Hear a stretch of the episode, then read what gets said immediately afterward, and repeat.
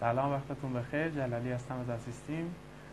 همونطور که قبلا خدمتتون اطلاع رسانی کرده بودیم امروز قرار هست که با معین عزیز مصاحبه کنیم. معین دانشجوی دکترای رشته مهندسی شیمی در دانشگاه وایومینگ آمریکاست و حالا خلاصه از رزومه معین و رزومه معین رو در هم در کانال تلگرام هم در page اینستاگراممون گذاشته بودیم. من سریعتر موین رو میارم بالا و وقت از دست نمیدم. انشالله ما بتونیم مصاحبه لایومون سریعتر شروع کنیم.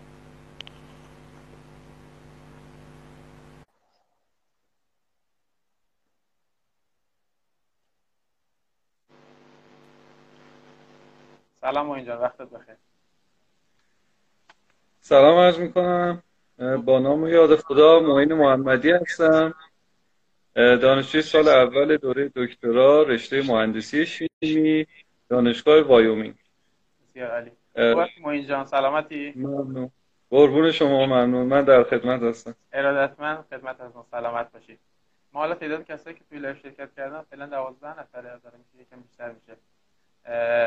حالا من یه خلاصه از صحبتایی که امروز قرار است داشته باشیم و من میگم که تا بچه ها بیشتر اضافه بشن و بعد صحبتمون شروع کنیم. امروز قرار است که معین حالا ما در مورد رزومه ای که در طی دوره کارشناسی و دوره ارشدش جمع کرد باش صحبت کنیم واسه توضیح بده در مورد رزومه ای که داشت هنگام apply به چه دانشگاه های apply کرده و اینکه چه دانشگاهی admission offer گرفته چه کشورهایی رو apply کرده آیا مکاتبه کرده معین الان آمریکا آیا مکاتبه داشته یا نه؟ مکاتبه چقدر موثر بوده واسش؟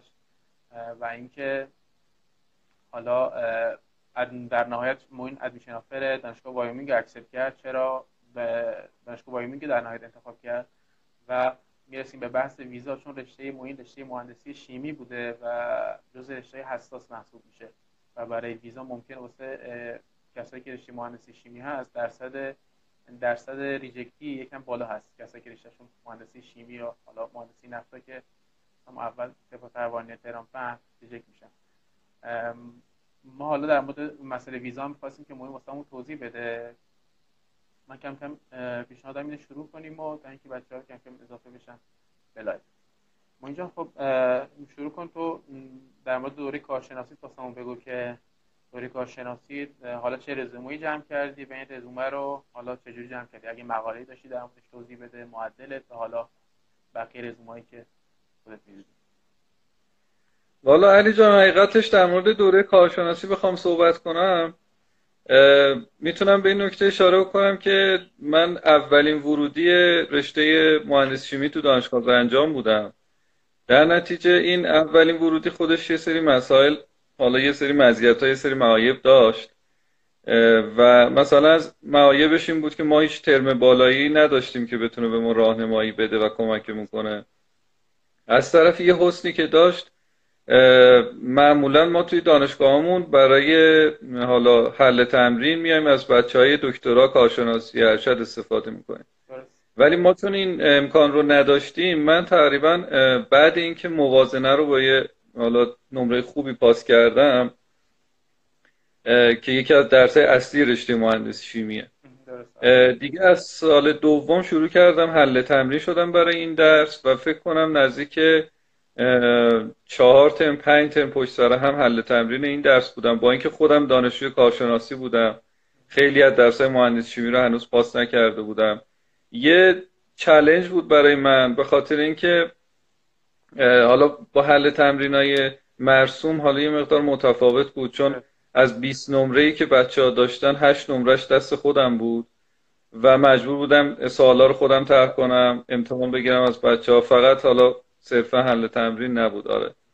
ولی این باعث شد خوب تجربه خوبی شد. یعنی من برای حل تمرین خیلی تجربه خوبی داشتم وقتی میمدم آمریکا و این یه سالی هم که میگذره و من آمریکا بودم حل تمرین بودم و fund ما هم از همین طریق از طریق دپارتمان تامین می‌شد.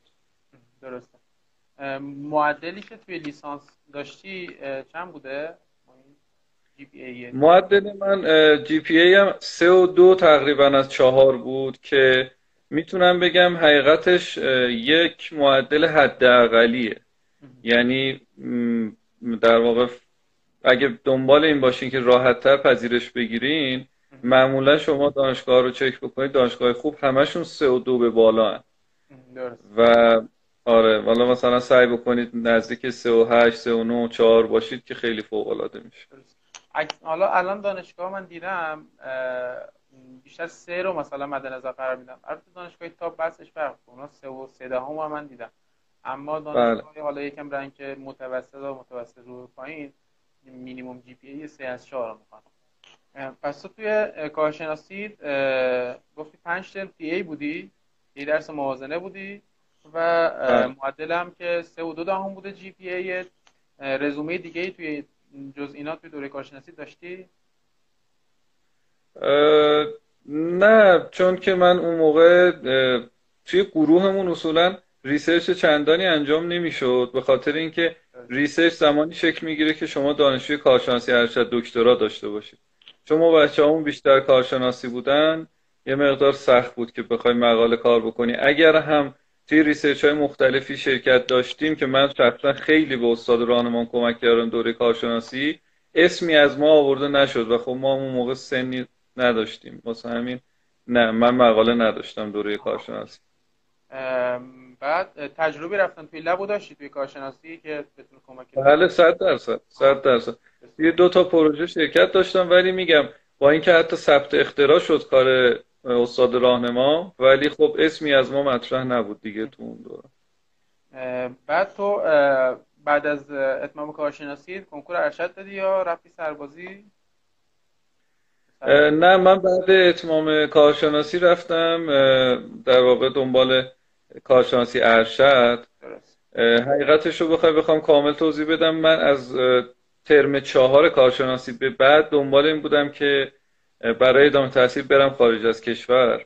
درست. بعد مد نظرم این بود که برای دوره ارشد برم سمت مثلا نروژ دانشگاه NTNU علتش هم این بود که دانشگاه نروژ هزینه تحصیلی نمی‌گیرن تویشن نمی‌گیرن و فقط میمون هزینه اقامت که تو اون زمان که من دارم صحبت می‌کنم تقریبا میشه سال 90 هنوز دلار اینقدر بالا نرفته بود. آره. واسه همین منطقی بود که مثلا با یک میلیون خورده ماهی می‌تونستی اونجا زندگی کنی خودت هم می‌تونستی بعدا دنبال کار دانشجویی باشی. ولی بعد یه مقدار بعدش که خوردیم به سال 91 کلا سه برابر شد همه هزینه ها در نتیجه اگرم می‌تونستم اون هزینه رو تأمین کنم احساس می‌کردم ارزش نداره به خاطر یه مدرک ارشد بخوای اینقدر هزینه کنی. دیگه گفتم برم کارشناسی ارشدم بخونم و بعد برای دکترا اقدام کنم که مطمئن باشم فاند دارم و پولی از جیب نمیدم برای ادامه تحصیل. کنکور ارشد دادی و رتبه 400 بکنم درست آوردی؟ بله هولوش همچین چیز آره. بعد توی دانشگاه امیر کبیر حالا میشه گرفتی؟ پذیرش گرفتی واسه دوره ارشد؟ اونجا دوره ارشد رو شروع کرد چه سال دوره ارشد رو شروع کردی؟ 93 بوده فکر کنم. من 93 بودم بله. درست. پس 93 که شروع کردی بعد حالا در دوره ارشد چه اتفاقی افتاد؟ یعنی توی زمانی که دوره فوق لیسانس رو میگذروندی چه رزومه جمع کردی؟ واسه اپلای چه کاره کردی؟ خب دوره ارشد یه دوره خیلی سینوسی بود برای من. خیلی بالا پایین داشت واقعیتش. و سال اول که من شروع کردم کارم و خیلی سعی کردم به استادم کمک می‌کنم و research هم ببرم جلو در صورتی که بچه های دیگه خب بیشتر به فکر پاس کردن درس ها بودن. حالا من کنارش درس ها رو میبردم جلو و خیلی هم وقت میذاشتم برای research م. حتی مثلا ایده های جدید مثلا مطرح می‌کردم برای استاد راهنمام که مثلا دانشجو جدید می‌گیره بیان روشون کار کنن. کارهایی که بیشتر معمولا بچه های دکترا و پست دکترا برای استادا انجام میدن. ولی شرایط یه جوری پیش اومد که من بعضی از درس ها رو نمره خیلی پایینی گرفتم سال اول و علتش هم این بود که میگم وقت زیادی رو برای ریسرچ اختصاص می‌دادم. خیلی دنبال این نبودم که حالا روابط خودم رو با استادا نگه دارم. و خب متاسفانه بعضی از استادا بیشتر روی روابط نمره میدن توی ایران. درست. و در نتیجه من مجبور شدم سال دوم دوباره همین درس ها رو با اساتید دیگه بردارم. ولی خب این دفعه دیگه حواسم بود که چجوری باید نمره گرفت. و در نتیجه دیگه درس ها رو با نمره خوب پاس کردم و بعد درگیر ریسرچ شدیم. پس تو درس افتاده هم داشتی در دوره ارشدت؟ آره یه چیزی حالا خیلی که وجود داشته حالا من ازش اطلاع دارم اون شرایط تو به خاطر حالا نمره کمتر از توی رزومت توی ریزنمرات داشتی ولی خب این به نظر چقدر تاثیرگذار بود یا چقدر می‌تونه تاثیر منفی بذاره توی حالا گرفتن پذیرش و اگه کسی بخواد اگه این شرایط داشته باشه و بخواد کاورش کنه به نظر چیکار باید بکنه؟ آره واقعیتش اینه که حالا شرایطی که برای من پیش اومد یه مقدار نادره. یعنی تو دوره ارشد معمولا بچه ها با این مشکل روبرو نیستن. ولی خب این برای بچه های لیسانس هم صدق می‌کنه. ما تو دوره لیسانس هم داریم کسایی که خیلی نمره زیر ده داشتن ولی بعدا همین درس ها رو با نمره خوب تونستن پاس بکنن. در نتیجه ما می‌تونیم خیلی جنرال تر صحبت بکنیم. ببین این که بگم تأثیری نداشته که اشتباه حتما به نظر من تاثیر داره. ولی تا اونجایی که من آشنا شدم با سیستم آموزشی اینجا واقعا اینا وقتی نگاه می‌کنن شما همون درس رو بعدا اومدین با نمره خیلی بهتر پاس کردین. ملاک برای, برای اونها نمره پاسی شماست. یعنی تو سیستم آموزشی خودشون هم اینجوری. یعنی اگر شما فیل بشی دوباره بعدا پاس بکنی اون نمره پاسی براشون مد نظر هست. در نتیجه اگر شما سیستم محاسبه جی پی ای هم دقت بکنید. چه حالا دوره لیسانس؟ چه ارشد شما نمره زیر ده رو لازم نیست اصلا توی محاسبات خودتون قرار بدین. و این خیلی امیدوار کننده است برای بچههایی که احساس می‌کنن معدلی که تو ایران دارن خیلی پایینه به واسطه همون نمرات زیر ده. ولی وقتی به GPA تبدیل می‌کنی می‌بینی نه اینقدر من معدلم پایین نیستش. و requirement دانشگاه رو می‌تونه داشته باشه مثلا. صد البته. صد البته میگم من دوره ارشد نمره زیر ده بیشتر از یکی دوتا درس داشتم حتی. شاید باورتون نشه ولی خب اتفاقی بود که افتاد. ولی همین درس رو وقتی شما آره با نمره بهتر پاس می‌کنید جی پی ای تون میره بالا. مثلا من بعد دوره ارشد 3 و 83 هست فکر کنم جی پی ای هم اینه که جبران میشه. راه دیگه ای که خیلی توصیه می‌کنم برای بچه ها برای جبران حالا معدل پایین اینه که بستگی داره به کشورش. اگر حالا مثلا آمریکا مد نظرتون باشه امتحان جی آر ای بهترین گزینه است برای اینکه شما معدلتون رو افزایش بدین. علتش هم اینه که دانشگاه اینجا خیلی اطلاعی ندارن که مثلا دانشگاه صنعتی اصفهان به شدت سختگیرتر از دانشگاهی مثل دانشگاه تهرانه. این باعث میشه که اینا خیلی شاید معدل ها رو ملاک قرار ندارن حالا چی رو می‌تونن جایگزین این کنن که خیلی براشون استناد داشته باشه؟ این امتحان جیاری. چرا؟ چون مورد تایید سیستم خودشونه. چرا؟ چون خود بچه های آمریکایی وقتی می‌خوان بیان دوره ارشد دکترا باید این امتحان رو بگذرونن. در نتیجه خیلی راحت می‌تونن حتی بچه های خود آمریکا رو با بچه های کشورهای دیگه از طریق این آزمون مقایسه بکنن. و من واقعا توصیه می‌کنم اگر برای آمریکا دارین اپلای می‌کنین خیلی وقت بذاریم برای امتحان جیاری. خیلی تاثیر گذار درست. بعد یه سوال دیگه که من داشتم اینه که حالا پرسیده بودم بچه ها اینکه تو توی دوره ارشدت مقاله داشتی یا نه؟ اگه داشتی کنفرانسی بوده یا آیسای بله من دوره ارشد مقاله داشتم. فکر می‌کنم پنج تا مقاله داشتم که همشون کنفرانسی بین المللی بوده فکر می‌کنم تقریبا دو تا مقاله می‌تونستم از تز ارشدم استخراج بکنم که توی جورنال خوب آیسای چاپ بشه. ولی این کار رو نکردم علتش هم اینه که با اینکه ما کارمون خیلی سیف بود و بیشتر روی حالا انرژی های تجدید پذیر بود و اینا ولی می‌تونست یه برداشت اشتباهی بشه که مثلا این کار می‌تونه کار حساسی باشه. و حقیقتش من این ریسک رو نکردم. یعنی با علم به اینکه می‌دونستم آمریکا خیلی برای دادن ادمیشن به شما حساس نیست به داشتن مقاله.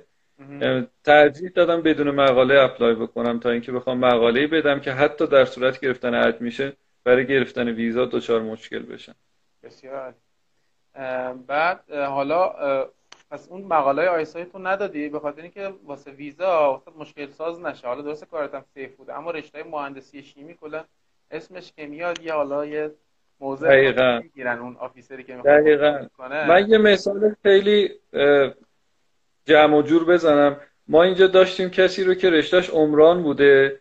ولی حتی تو عنوان مقاله در مورد مثلا نفت و گاز بوده. یعنی خود title نفت و گاز رو شامل می شده ولی multiple هم گرفته. یعنی با خود من اومده همین دانشگاه هم از ویزای multiple هم داره. یعنی شما حساب کنید این شرایط حتی به صورت خیلی سیف اگر برای مهندسی شیمی بود شما شک نکنید دوچار مشکل می‌شد برای آره، گرفتن ویزا.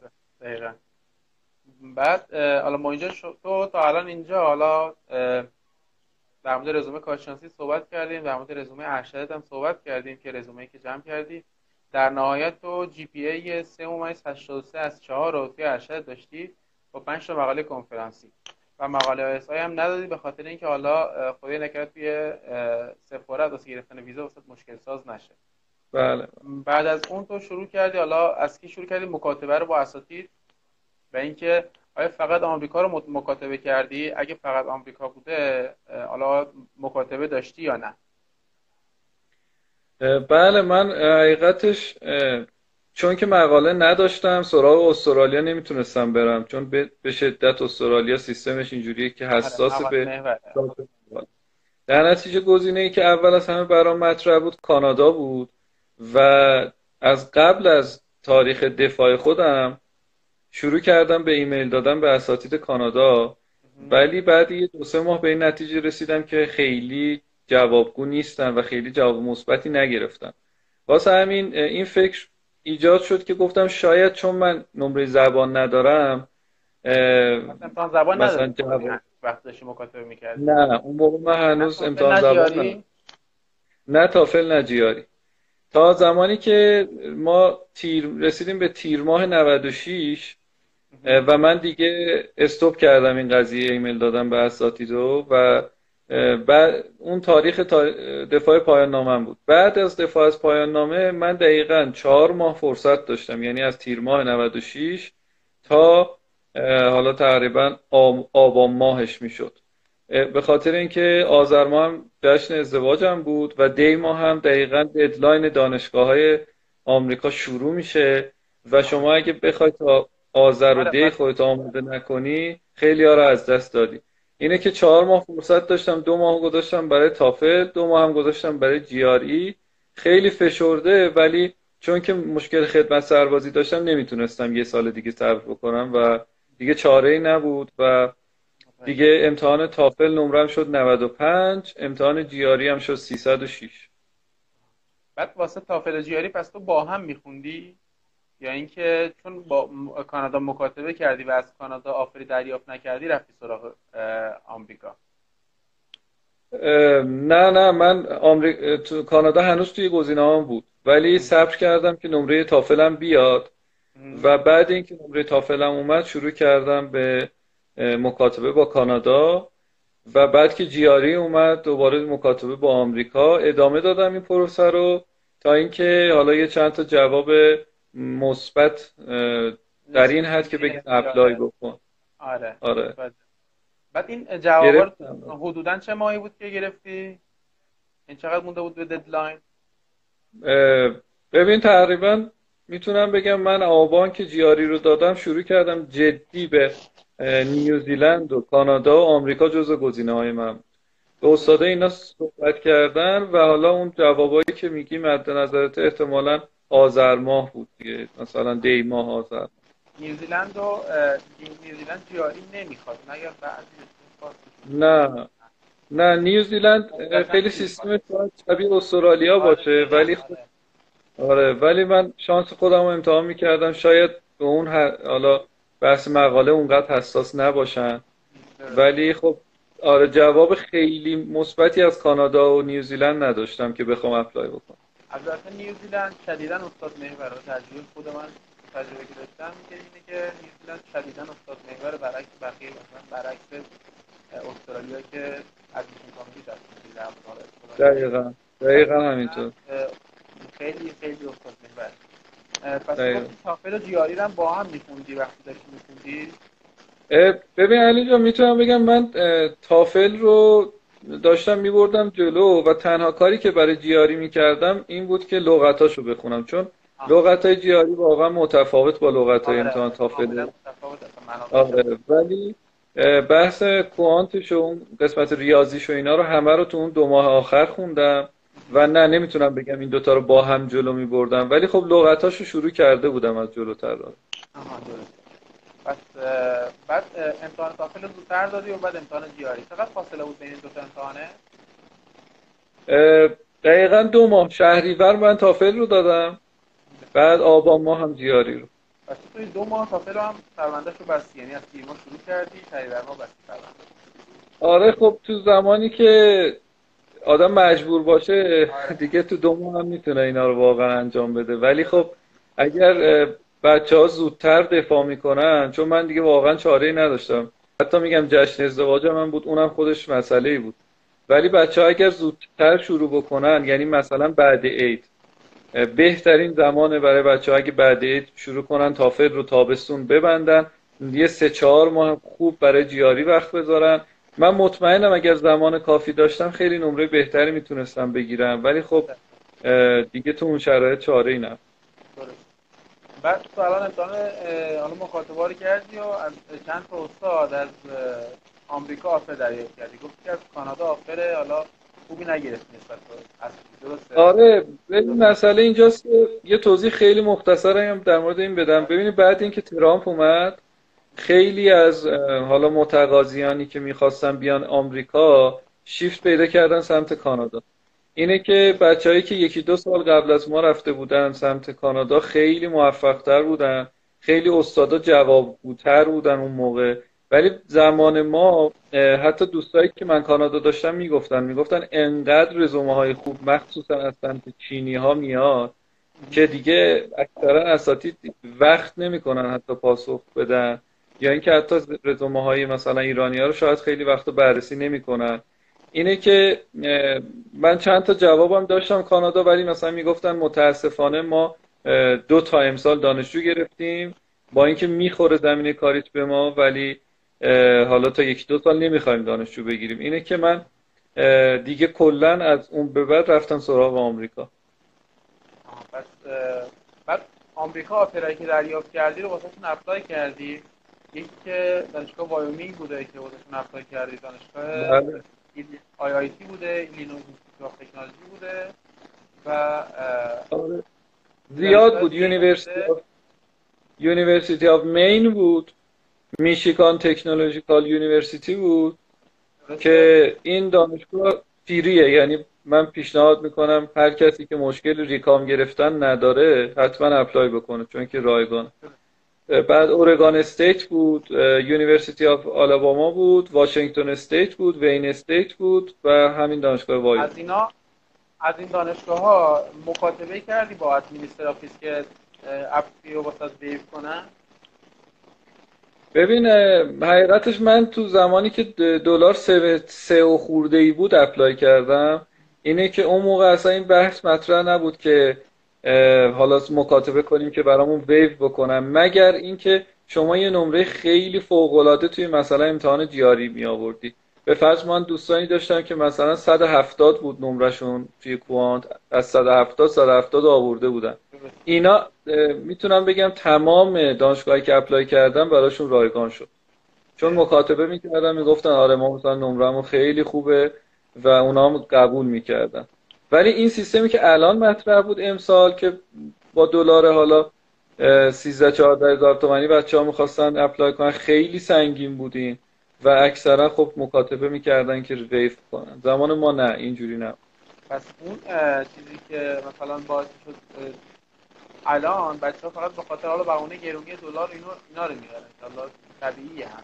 واقعا اما اون موقع اون بچه‌ای که حالا از دوستان که گفتی مثلا فون 170 آورده و حالا هفته واسهشون ویو شده به خاطر رزومش بوده بله من همین الانم پیشنهاد می‌کنم. برای بچههایی که نمره خیلی خوبی دارن توی آزمون دیاری حتما یا حتی معدل. مثلا بچه ها ممکنه خیلی ها باشن که الان معدلشون چهار از چهار باشه.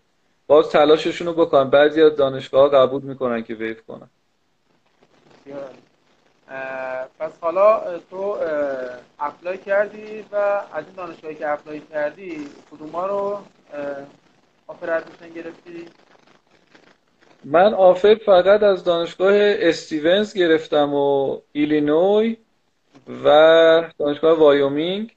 ولی اون دوتای دیگه این این سیستمی بود که مثلا استیونز میگفتش که شما استاد راهنمات فلان شخص هست. و حالا شما از این بعد باید با اون صحبت کنی اون advisor شماست و ببینید حالا وضعیت fund چجوری میشه. اون استادی که برای من معرفی کرده بودن یه استاد ترک بود یعنی اهل ترکیه بود. بعد من نزدیک شاید بگم دو سه هفته یه ماه من با این مکاتبه می‌کردم یعنی یک طرفه منظورم ایمیل میفرستادم ولی جواب نمی‌داد. و حالا برای IIT هم دوباره سیستم اینجوری بود که می‌گفتن حالا باید بیای اینجا برای سال بعد ببینیم مثلا میشه بعد fund پیدا کرد یا نه و اینا. و من واقعا میگم دوره ارشدم نرفتم به خاطر همین مسائل مالیش بود و وایومینگ رو انتخاب کردم چون مطمئن بودم که خیلی گزینه safe ی هست. حالا برای کسی که وایومینگ اصلا اول fund ش معلوم بود دیگه درسته؟ از همون اول مشخص بود. آره. آره وقتی offer رو دادن برعکس استیونز که مثلا گفتن آقا ما offer رو بهت میدیم پذیرش دکترا میدیم. حتی قبل عیدم جواب داد. یعنی استیونز خیلی عجیب غریب خیلی هم زود جواب داد. ولی اونجا اصلا تو offer زده بود که حالا این advisor ت برو باش صحبت بکن. ولی تو offer وایومینگ می‌زنه که مثلا شما برای نه ماهی که اینجا هستین انقدر مثلا fund می‌گیرین هزینه هاتون تا چه حد کاور میشه. و برای کسی که مجرد هست شاید مشکلی نباشه که حتی بدون fund بیاد اینجا و بعد دنبال fund باشه. ولی برای من که متأهلم بودم دیگه این ریسک رو نمی کردم و ترجیح دادم که اون حالتی که خیلی safe هست رو انتخاب کنم. بعد آخر دانشگاه وایومینگ که تو accept کردی و رفتی سراغ مرحله ویزا. الان حدودا چه ماهی بود که حالا offer کردی وقتی offer accept کردی حدودا کی بود یادته؟ offer رو ماه March گرفتم. وقتی که accept کردم April بود. فروردین میشه دیگه درسته؟ فکر می‌کنم فروردین میشه بعد. بعد پس اون مو...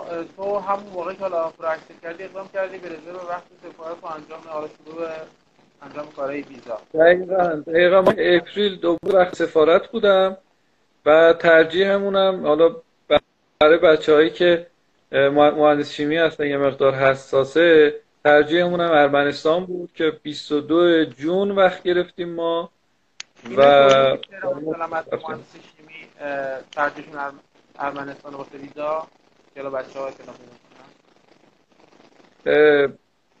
والا تا اونجایی که من می‌دونم زمان ما می‌گفتن که برخورد officer های سفارت دوبی خیلی بده. آره. خیلی جدی و خشک برخوردشون. آره. ولی خب ارمنستان به نسبت برخوردا خیلی می‌تونم بگم بهتر از جاهای دیگه و اینکه حالا آشناترن با data ی حساس آشناترن. و حالا ما ترجیحمون این بود که باید بریم ارمنستان. بعد حالا وقت سفارت رو رزرو کردی و چند مدت بعد رفتی سفارت؟ یعنی وقت سفارت حدودا کی بود؟ آره ما April وقت سفارت گرفتیم برای 22 June چون که قبل از اون وقتا پر بود و بچههایی که زودتر از من در accept کرده بودن offer اشونو چون وایومینگ دپارتمان به دپارتمان فرق می‌کنه. ولی دپارتمان ما خیلی دیر به ما offer داد. یعنی اون تاریخی که به شما میگم خیلی دیره که مثلا یه نفر بخواد April offer ش رو accept کنه. ولی چون دیگه حالا بر ما دیر offer دادن ما هم دیر اونو accept کردیم دیگه آره، وقتی حالا اون سالی که تو رفتی سفارت وضع بهتر بوده. الان خیلی آفرا بیشتر بوده. بچه سریعتر اکسپت کردن. یعنی به بعضی واقعا وقت سفارت نرسید. یعنی آره خیلی سخته وقت سفارت. ما برای خودمون هم شاید یک هفته. یعنی تو دیپر کردم آره. وقت سفارت بعد ارزم بزرگ که تو وقت سفارت رو رزرو کردی واسه ارمنستان. بعد حالا رفتید اونجا. در مورد مصاحبه ای که با آفیسر داشتی و شرایطی که سفارتش رو میگی بله آفیسر ما حالا بچههایی که ارمنستان رفتن آشنا نمی‌دونم عوض شده باشه یا نه ولی خب اصطلاحا میگن آفیسری که موهاش دو مسبی میبنده.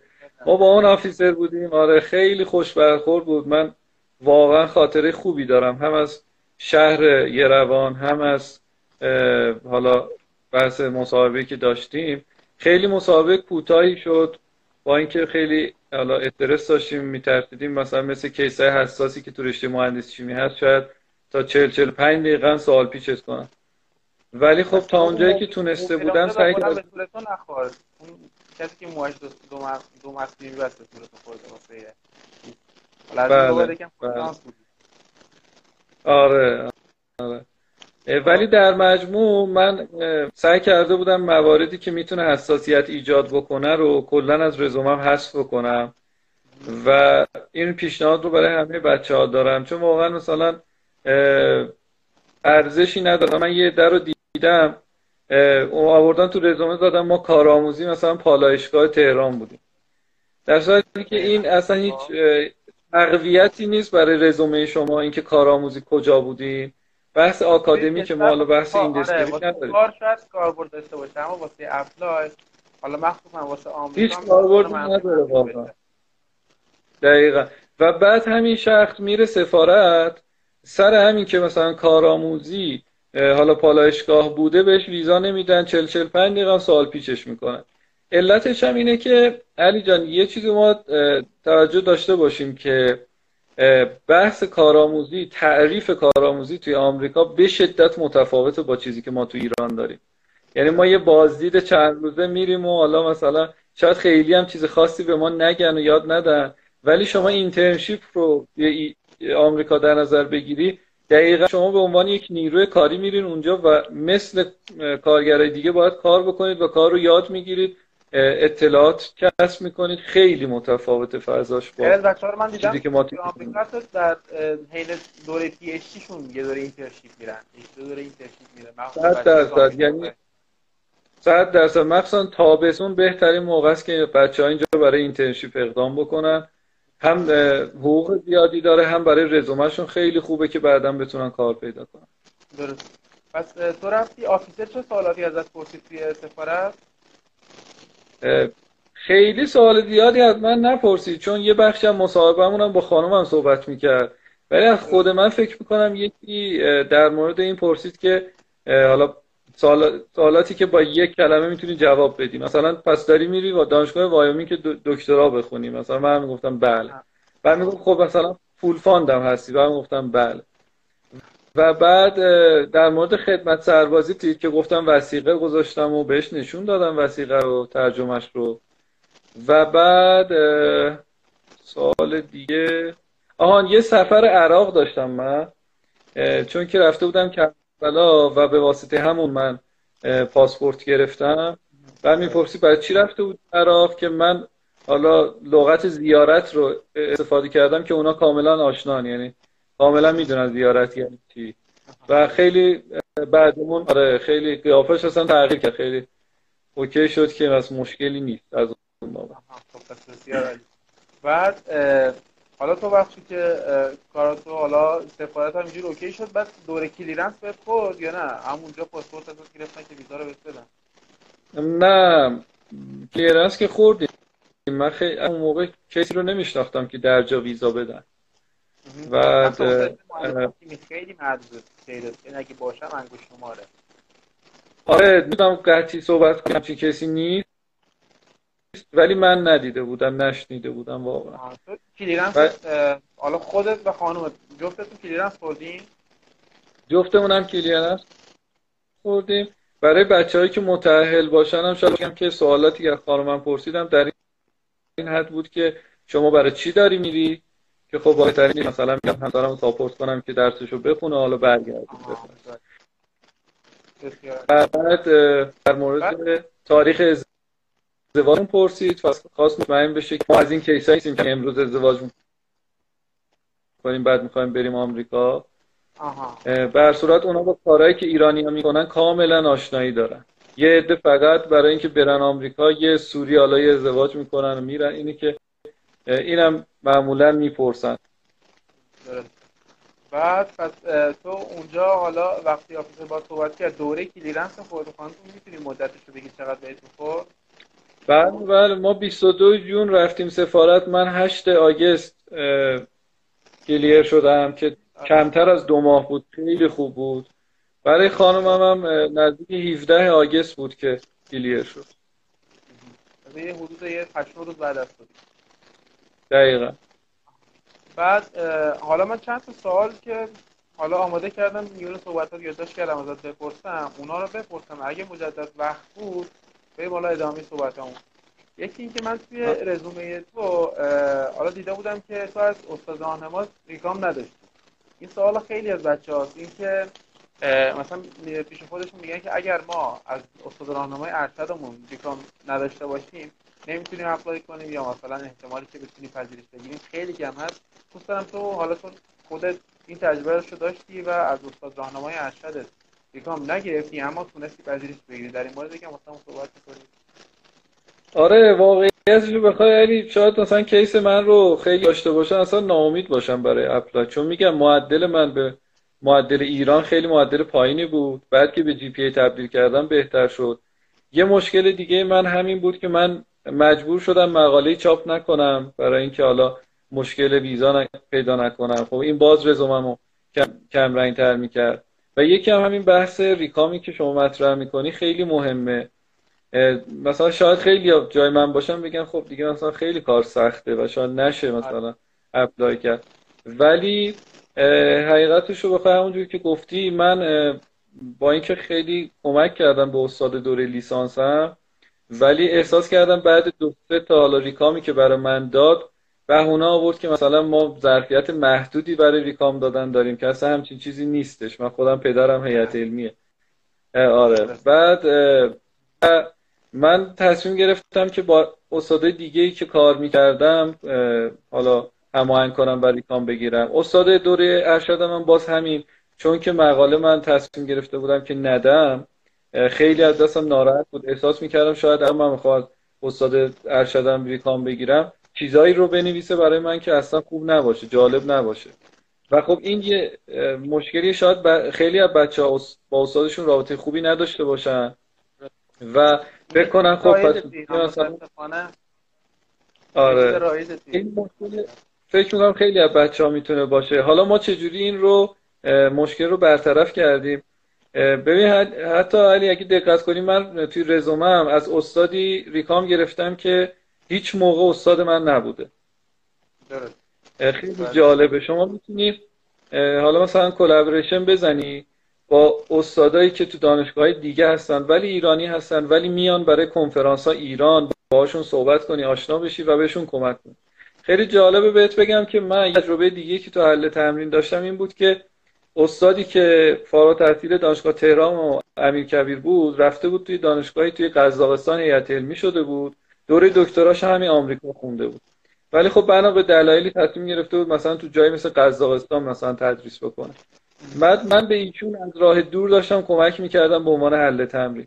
یه درسی داشت در مورد شبیه سازی بود در مورد با نرسار اسپه و من از راه دور سعی می‌کردم برای بچه ها سوال بفرستم بعد سوالاشون رو تحصیل کنم و هیچ پولی هم که دریافت نمی‌کردم. ولی این مزیت رو داشت که من می‌تونستم دیگه از ریکام این شخص استفاده بکنم. در نتیجه من می‌تونم به بچه ها آره این خبر خوب رو بدن. اگه استادا قبول نمی‌کنن بهشون recom بدن چون واقعا این خودش معضلیه.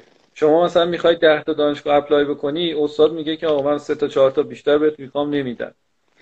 اگر دنبال حالا recom هستید حتی می‌تونید برید با استادایی کار بکنید که توی کنفرانس هاشون آشنا میشید توی مقاله هاشون همکاری دارید توی حالا به عنوان حل تمرین باشون همکاری دارید هر چی. حتی شما شاید برای استادی که از خارج داره میاد ایران بتونید مثلا یه کنفرانس مهیا بکنید. یعنی مثلا توی انجمن علمی هستید بتونید مثلا هماهنگیاش انجام بدید. استاد بیاد مثلا اونجا یه ورکشاپ برگزار بکنه. و همین باعث میشه اون استاد به شما ریکام بده و ریکام خوبی هم بهتون بده. این که بتونید با استاد بعد پس حالا اسم اون کسی که ازش ریکام گرفتی و من اجازه دارم بیارم؟ بله بله صدر آره دکتر عمویی هستنشون حالا دکتر عمویی یه کتاب خیلی خیلی خوب در رابطه با آموزش نرم افزار هستن. پلاس دارن هم یه کتاب خیلی خیلی خوب هست. که حالا خود موین هم از این واقعا موین کتاب به من معرفی کرد که من قبلا خوندم و خیلی خیلی کتاب مفیدی هست. من به بچه مهندسی شیمی شدیدا توصیه می‌کنم اگه می‌خوان یاد بگیرن نرم افزار کتاب بخونید حالا یه سوال دیگه ای هم که حالا بچه ها پرسیده بودن سوال شخصی می‌تونی جواب بدی به ما. اما سن تو پرسیده بودن. زمانی که حالا الان چند سال تو وقتی اپلای کردی چند سال من خب الان اینجا کمتر از یک سال آمریکا هم. ولی سنم متولد 69 هم. حالا مثلا 28 سال فکر کنم. 27 سال 8 سال. میشه 28 سال. خب پس حالا موضوعی هست که تو بخوای در موردش صحبت کنی. من سوالاتم رو تقریبا پرسیدم. حالا تمام سوالاتی که قرار بود در موردش صحبت کنیم و مسئله ویزا. اگر موافق باشی یکم در مورد حالا سیستم آموزشی آمریکا در مورد حالا این یک سالی که بودی تجربه‌ای که داشتی چیزایی که دیدی از نزدیک واسمون مختصر کوتاه می‌تونی صحبت کنی در حد حالا 7 دقیقه. در مورد سیستم آموزشی می‌تونم بگم که خیلی متفاوت با اون چیزی که ما تو ایران تجربه می‌کنیم. ما مثلا مثال بزنم شاید حالا مخاطبانی که مهندسی هستن راحتتر درک کنن یا حتی علوم پایه و اینا. ولی خب مثلا ما آزمایشگاهی که ایران داشتیم یه عنصر توش کم بود اونم بس خلاقیت بود. اینجا برای اینکه دانشگاه ها مورد تایید قرار بگیرن ملزم هستن که روی خلاقیت خیلی تایم زیادی بذارن. و اینم اینطوری انجام میدم. من مثلا اینتر خودم حل تمرین بودم برای آزمایشگاهی دو تا گروه زیر دست ما کار می‌کردن. اینطوری بودن که بچه ها خودشون باید می‌رفتن سه می‌زدن طرحی رو می آوردن یا طرحی رو ابداع می‌کردن و بعد دانشگاه ملزم بود اون امکانات رو برای کنه. و بچه ها می اومدن باید آزمایشی یا کارهایی رو می‌کردن که برای اولین بار داره انجام میدن. یعنی چیزهایی که فقط تئوریش رو خونده بودن حالا می‌خواستن عملا ببینن که آره واقعا مثلا فلان ریاکشن چجوری انجام میشه مثلا بازدهیش چطوریه. و این خب چیزی بود که من به هیچ عنوان تو ایران ندیده بودم این سیستم رو. خیلی برام جذاب بود. یه تفاوت آره. آره. یه تفاوت دیگه اینه که من خیلی مسائل رو از حالا بود ریاضی خیلی مسلط بودم به نسبت بچههایی که توی اینجا بودن یا حالا حتی بقیه اینترنشنال ها یعنی برای همه ایرانی ما صادق همشون از ریاضی خیلی برترن نسبت به اینها. ولی مسئله اینجا بود که خیلی چیزها رو از از ریاضی می‌دونستم ولی نمی‌دونستم کاربردش چیه. این خودش واقعا تو سیستم آموزشی ما موزلیه. ما اینجا مثلا ترمودینامیک رو بخوایم مقایسه بکنیم با ترمودینامیک که تو ایران داشتیم. توی ایران شما فقط می‌خوای روابط رو اثبات بکنی. ولی اینجا من توی هیچ امتحانی یعنی بارها ما امتحان ترمودینامیک دادیم. فکر کنم سه تا چهار تا امتحان دادیم. اینجا شما یک بار هم یک سوال حتی. یعنی شما بگید مثلا 100 نمره امتحانه ده نمرش هم برای اثبات نبود. چون که معتقدن اثبات برای ریاضیدان ها بوده و الان به عنوان مهندس شما ملزم هستی که بدونی چجوری میشه از این روابط استفاده کرد برای مثلا طراحی خط لوله. ولی من اصلا این چیزا رو نمی‌دونستم. یعنی حتی یه مثال خیلی جمع جور بزنم. برای بیبوت سازی روابط ما توی حالا درسامون می اومدیم بیبوت سازی انجام می‌دادیم. من هیچ موقع نمی‌دونستم این بیبوت سازی برای چیه. انجامم می‌دادم. نمره خیلی خوب بود تو ایران. ولی واقعا نمی‌دونستم این بیبوت سازی به چه دردی می‌خوره. و چون پیچیده می‌کرد روند حل مسئله رو برای مثلا منطقی نبود. اینجا که اومدم تا توجه شدم شما وقتی می‌خواین اسکیل اپ انجام بدین ابعاد رو زیاد بکنیم مجبورین که بیبوت کنیم معادلاتتون. یعنی می‌خوام بگم که واقعا خیلی از چیزهایی که ما تو ایران تئوریش رو یاد گرفتیم و ندونستیم برای چی بوده اینا دقیقا دست می‌زنن روی همون. تفاوت سومی که می‌تونم برات بگم اینم خیلی خلاصه بهت میگم اینه که به سینا زمان می‌ذارم برای ارائه مطلب presentation خیلی من شاید بهت بگم من تو کل دوره ارشد و لیسانسم و تمام کنفرانس هایی که شرکت کردم به اندازه این یک سال کمتر که آمریکا بودم presentation نداشتم. یعنی شما برای هر درسی یه دونه دو تا سه تا باید presentation داشته باشی. برای استاد خودت گروه خودت هر مثلا دو ساعته باید presentation داشته باشی. و همین باعث شده که بچه های خود حالا مثلا آمریکایی چون با این سیستم بار اومدن فوق العاده خوبن برای presentation فوق العاده ولی ما این موضوع رو تو ایران داشتیم وقتی سمینار برگزار می‌شد بچه ها می اومدن یکی بود فقط به مانیتور نگاه می‌کرد یکی بود اصلا مدیریت زمان نداشت. مثلا می‌بینی نصف مطلب و هنوز نگفته time ش تموم شده. و استرس می‌گرفتن بچه ها و این واقعا تفاوتیه که من کاملا حس می‌کنم. یه سوال دیگه من بپرسم. این که حالا تو توی حالا وایمی اون شهری که زندگی می‌کنی رو اسمش واسه ما میگی؟ بله ما شهر لرمی هستیم. فکر کنم سومین شهر بزرگ ایالته. کلا هم ایالت ما ش... کلان شهر نداره. و اکثر شهراش کوچیک اینجا هم یه شهر دانشجوییه که نزدیک سی هزار نفر بیشتر می‌تونم بگم جمعیت نداره. بعد از هزینه های حالا زندگی توی اون شهری که هستی حدودا ماهیانه برای هر نفر به نظر چقدر کافیه. من فکر می‌کنم که اینجا یکی از ارزون ترین ایالت ها و ارزون ترین شهرهای آمریکا باشه. ایالتی که و... ایالت وایومینگ درست بسیار. یکی از ایالت هایی است که کمترین میزان ایرانی رو داره. یعنی ما نهایتا فکر می‌کنم 20 نفر بیشتر اینجا نیستیم توی شهر لرمی و دانشگاه وایومینگ آره. و در مورد هزینه ها به نظر من خیلی بستگی به سبک زندگی شما داره مثلا شما تو آمریکا اگر قرار باشه بیرون بری غذا بخوری خیلی هزینهش بیشتر نسبت به حالت که خودت بخوای غذا بپزی و بچه ها اینجا شاید خیلی هاشون انقدر خودشون رو غرق research بکنن که time ی رو نذاشته باشن که مثلا بخوان آشپزی بکنن که اصلا علاقه نداشته باشن.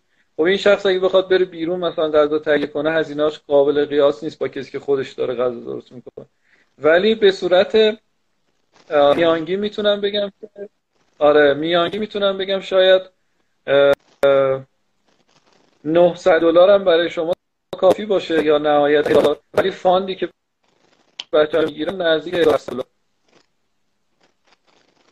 fund ی که بچه‌ها می‌گیرن نزدیک چقدره 1700 دلار. آها بسیار. ما اینجا خیلی ممنون که وقت گذاشتی محبت کردی. من سوالات هم پرسیدم تو هم حالا با لطف محبت خود با حسن نشستی جواب دادی. خیلی ممنون که وقت رو به ما دادی محبت کردی. خیلی خوشحال شدیم از آشنایی و از اطلاعات استفاده کردیم. ما انشالله این ویدیو رو توی هم کانال آپارات هم کانال یوتیوبمون آپلود می‌کنیم و بچه ها می‌تونن اونایی که live ندیدن یا اونایی که دیدن مجدد بخوان ببینن با اونجا مراجعه کنن. من حالا از حضورت مرخص میشم و حالا تشکر می‌کنم از اینکه وقت تو به ما دادی. مرسی محبت کردی. سلامت باشی. آرزوی موفقیت دارم برای همه. خواهش می‌کنم. سلامت باشی. پس من خدا نگهدارت میگم و live قطع می‌کنم. خدا نگهدار. خدا نگهدار خدا نگهدار.